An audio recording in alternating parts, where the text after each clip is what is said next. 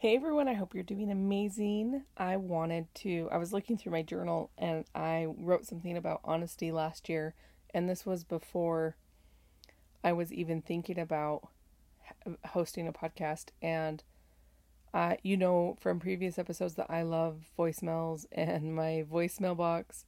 I got to clear it out all the time because people leave me the best voicemail. So I've always been into voice, but I've I wasn't ever like I need to do a podcast. And then and like November, December, it started itching. The podcast bug started itching me and biting me. and then February, March, I could not get over the itch. Um, and so I launched and I launched about honesty and I just that's kind of been my thing is just trying to be as honest as possible in all that I do. So it was fun looking at my journal um, and I wanted to share it with you guys. So let's cue the theme song and let's go. You're listening to the Disarming Honesty podcast with your host, Jenny Hanson Lane. Disarming Honesty plays two folds in our lives. It's at the crossroads of being honest with ourselves and creating a space for others to do the same through principles of emotional intelligence.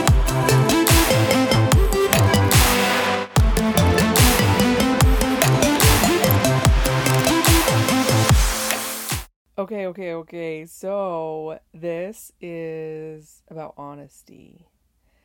And the question is what if everyone was honest?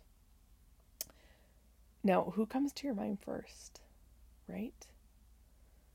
Like points if it's Jesus, but like also big points if it's Mr. Rogers, Fred Rogers, because that's who I thought of. And I'm going to share this journal entry with you guys. It starts off, it reads Once upon a time, somebody stole Fred Rogers' vehicle. When the thief found out it belonged to Mr. Rogers, they returned it to his house. And on the windshield, they left a note. And the note said, an exclamation point and capital letters, sorry. We didn't know this car was yours. So, this is what society would be like if everybody exercised this type of honesty or kindness. Mr. Rogers' kindness, this is really what I wanted to drive home with you guys because it's a huge reminder for me. Mr. Rogers' kindness created a space for a thief to exercise his moral agency to change his life. So now, like, we can debunk everyone that says people can't change. Like, this is a huge, huge, huge, massive paradigm shift, she, paradigm shift that this thief went through. So, the moral of the story is that, like, our kindness matters, like inside our home with ourselves and with others but more importantly, our kindness can transcend a society, and our honesty and kindness and who we are can literally create a space for someone opposite of us to change their life.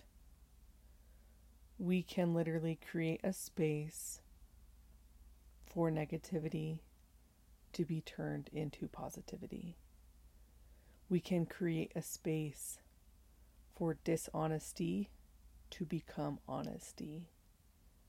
Like Mr. Rogers created a space for a thief to exercise his moral agency, to essentially, you know, biblically, let's say, repent, to change, to turn away from his poor choices when I learned that, you know, I obviously wrote all this down, but I wanted to share that with you guys because how amazing that would be that we could change the course of negativity in a society.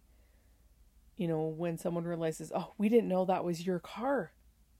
If we would have known that was your car, we never would have done it. So, being able to break these barriers of kindness and honesty to prevent negativity and animosity in the world is one of the most powerful superpowers that we have as humans. And Fred Rogers really led the way in pioneering that. He was embracing diversity before it was talked about. He was challenging so many no- normalized behavior that was not kind. And, you know, he was normalizing it by like addressing it and talking about it. And a great example was like including diversity. When he would talk to children, he would say, It doesn't matter what people look like, we can be friends with everybody. And so that's kind of my, I want to leave that with you guys because it was a huge reminder to me that like kindness creates a space for people to change their life. And most importantly, the kindness that you exercise upon yourself will change your life faster than you exercising kindness to someone else.